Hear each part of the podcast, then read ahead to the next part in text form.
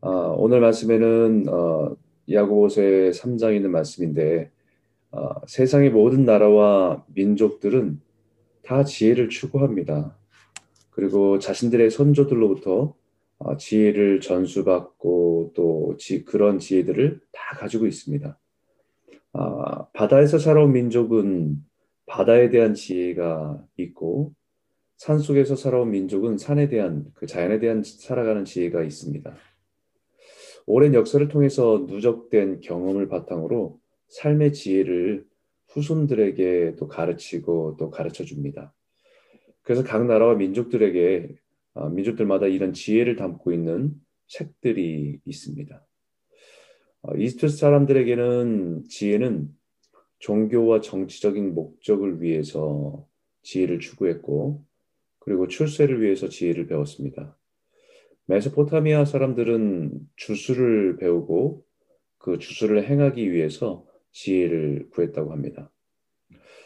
결국 지혜를 구한다는 것은 자신들이 무엇을 소중히 여기는지가 그대로 드러나는 것입니다.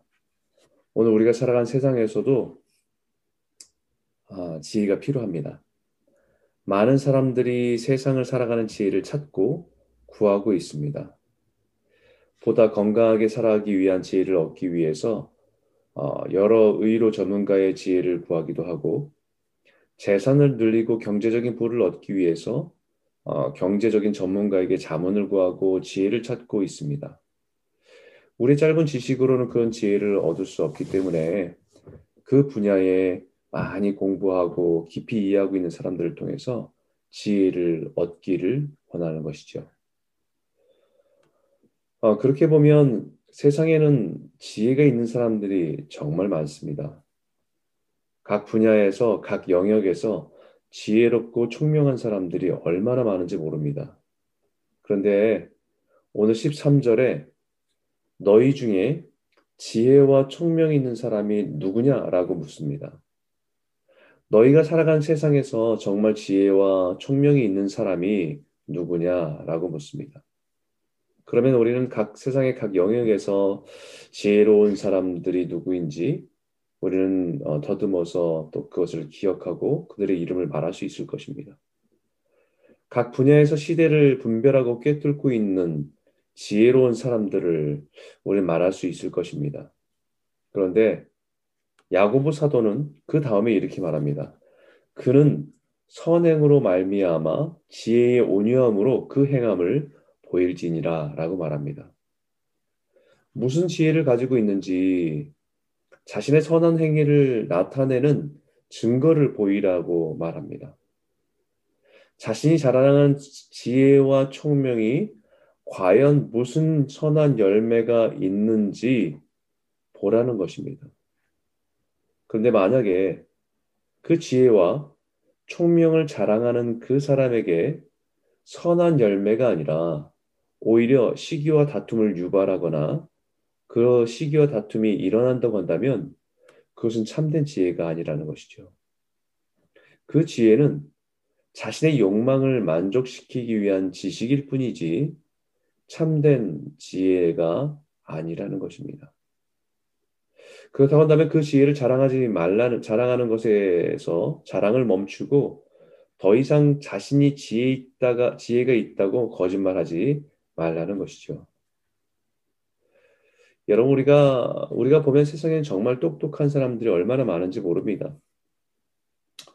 사람들을 속이고 자신의 유익을 위해서 하는 일들을 보면, 야, 어떻게 그런 생각을 다 했지? 라고 놀라운 일들이 많이 있습니다. 야, 어떻게 저런 것까지 생각했지? 라고 생각할 때가 있고, 어떻게 그런 세상의 법의 허점을 잘 알아서 이용을 하지라며 놀란 일들이 있습니다. 그런 사람들은 자신들이 남들보다 똑똑하고 지혜롭다고 자랑합니다. 그런 지혜는 자랑하지 말라는 것이죠. 그것은 참된 지혜와 총명이라고 거짓말하지 말라는 것입니다.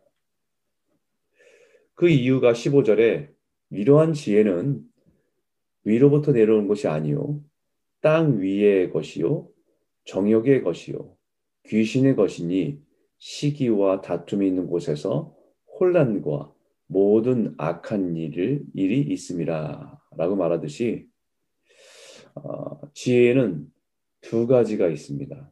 지혜는 크게 두 가지로 말할 수 있기 때문입니다. 하나는 위로부터 내려오는 지혜, 즉 하나님으로부터 흘러오는 지혜가 있고, 또 하나는 땅에서 시작된 지혜, 우리 욕망을 채우기 위해서 자란 지혜가 있다는 것입니다. 그래서 사도 바울도 고린도 교회의 성도들에게 고린도전서 2장 6절에 이렇게 말합니다. 그러나 우리가 온전한 자들 중에서는 지혜를 말하노니 이는 이 세상의 지혜가 아니요 또 이 세상에서 없어질 통치자들의 지혜도 아니요 라고 말하듯이 세상 지혜와 하나님의 지혜가 다름을 우리에게 분명히 말합니다.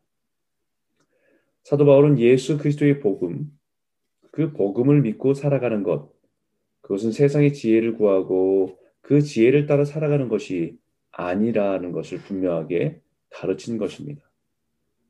아무리 세상의 지혜로 똑똑해 보이고 모든 유익을 얻어 살아가는 것 같아 보여도, 그래서 대단해 보이지만 하나님의 눈에는 어리석은 사람들의 생각일 뿐입니다.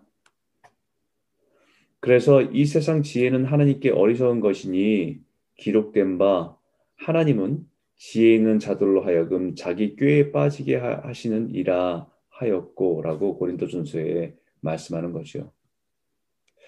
자신이 지혜롭다고 하는 것은 그 생각과 꾀가 당장에는 많은 유익과 만족을 주는 것 같아 보이지만 결국 그 끝은 망하는 길입니다.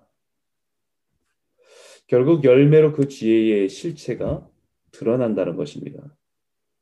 그냥 겉으로 보면 우리가 무슨 나무인지 모르지만 나중에 그 나무에 어떤 열매가 맺히는 걸 보면 그 나무가 어떤 나무인지를, 그 나무의 실체를 깨닫게 되는 것처럼 세상의 지혜는 화려해 보이고 또 많은 사람들에게 부러움이 되고 대단해 보이지만 그 지혜를 추구하는 곳곳마다 시기와 다툼과 싸움들이 그치지 않고 또 혼란스럽고 곳곳에 악한 일들이 얽혀서 끊임없이 일어나기 때문입니다. 그런 의미에서 우리가 살아간 세대를 보면 이런 세상의 지혜가 가득한 세대를 살아가고 있구나라는 것을 깨닫게 됩니다. 어떻게 하면 돈을 잘 굴려서 부를 쌓을까?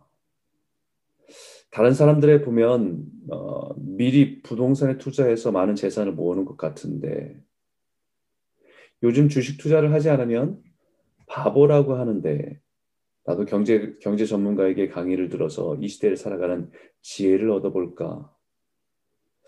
물건을 하나 구입을 하더라도 이곳저곳에 있는 리뷰를 보고 읽어보고 많은 유튜버와 블로거들의 지혜를 얻어서 손해보지 않고 속지 않고 좋은 물건을 싸게 구입할 수 있는 지혜를 구하려는 사람들로 가득합니다. 여러분, 범죄자들이 죄를 짓고 교도소에 가서 교도소에서 범죄에 대한 지혜를 배우는 거 아십니까? 교도소 가서 자신의 죄를 뉘우치고 올바로 살려고 돌아온 사람들도 있지만, 오히려 교도소에서 다른 사람의 경험을 사서 더 그 범죄에 대한, 어떻게 하면 완벽하게, 어떻게 하면 더 사람들을 완전하게 속일 수 있는지, 그런 지혜를 배우는 일들도 비일비재합니다.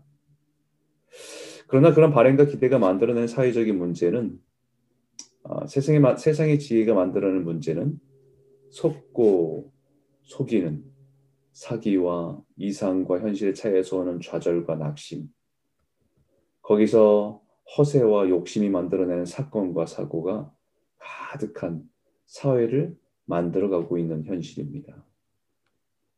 그러나 17절에 우리에게 이렇게 말합니다. 오직 위에서 난 지혜는 첫째 성결하고, 다음에 화평하고, 관용하고, 양순하며, 긍휼과 선한 열매가 가득하고, 편견과 거짓이 없나니 화평하게 하는 자들은 화평으로 심어 의의 열매를 거두느니라. 위로부터 오는 지혜, 하나님의 지혜는 하나님의 역사가 일어나는 지혜입니다. 그런데 우리가 이런 하나님의 지혜를 가지고 살아간다고 하면 우리가 살아간 세상에서는 뭐라고 하겠습니까? 참 미련하게 산다라고 할 것 같습니다. 참 바보같이 산다라고 말할 것 같습니다. 맞습니다. 바로 이 하나님의 지혜가 바로 예수 그리스도이기 때문입니다. 그래서 고린도전서 1장 18절과 19절에 십자가의 도가 멸망하는 자들에게는 미련한 것이요 구원을 받는 우리에게는 하나님의 능력이라 기록된 바 내가 지혜 있는 자들의 지혜를 멸하고 총명한 자들의 총명을 폐하리라 하였으니 라고 말씀하십니다. 그 하늘의 지혜가 바로 예수 그리스도의 십자가입니다. 예수님이 그 하늘의 지혜를 가지고 살아갈 때 세상에 지혜 있고 명철이 있다고 하는 사람들은 예수님을 조롱했습니다. 침뱉었습니다. 비웃었습니다. 그러나 그 하나님의 지혜의 십자가는 하늘의 열매를 맺었습니다. 구원의 열매를 맺었습니다. 의롭지 못한 우리를 의롭다 하시는 의의 열매를 맺게 하셨습니다. 저와 여러분이 하나님의 지혜의 열매인 줄 믿습니다. 사랑하는 성도 여러분, 오늘 하루를 살아가더라도 하늘의 지혜를 구하고 그 지혜를 따라 살아가시기를 소원합니다. 그 지혜를 따라 살아가는 우리들의 삶을 따라 하나님의 거룩함과 의로움을 드러내는 삶의 열매로 우리 믿음을 보이고 복된 성도들로 살아가는 귀한 하루가 되시기를 주의 이름으로 축원합니다.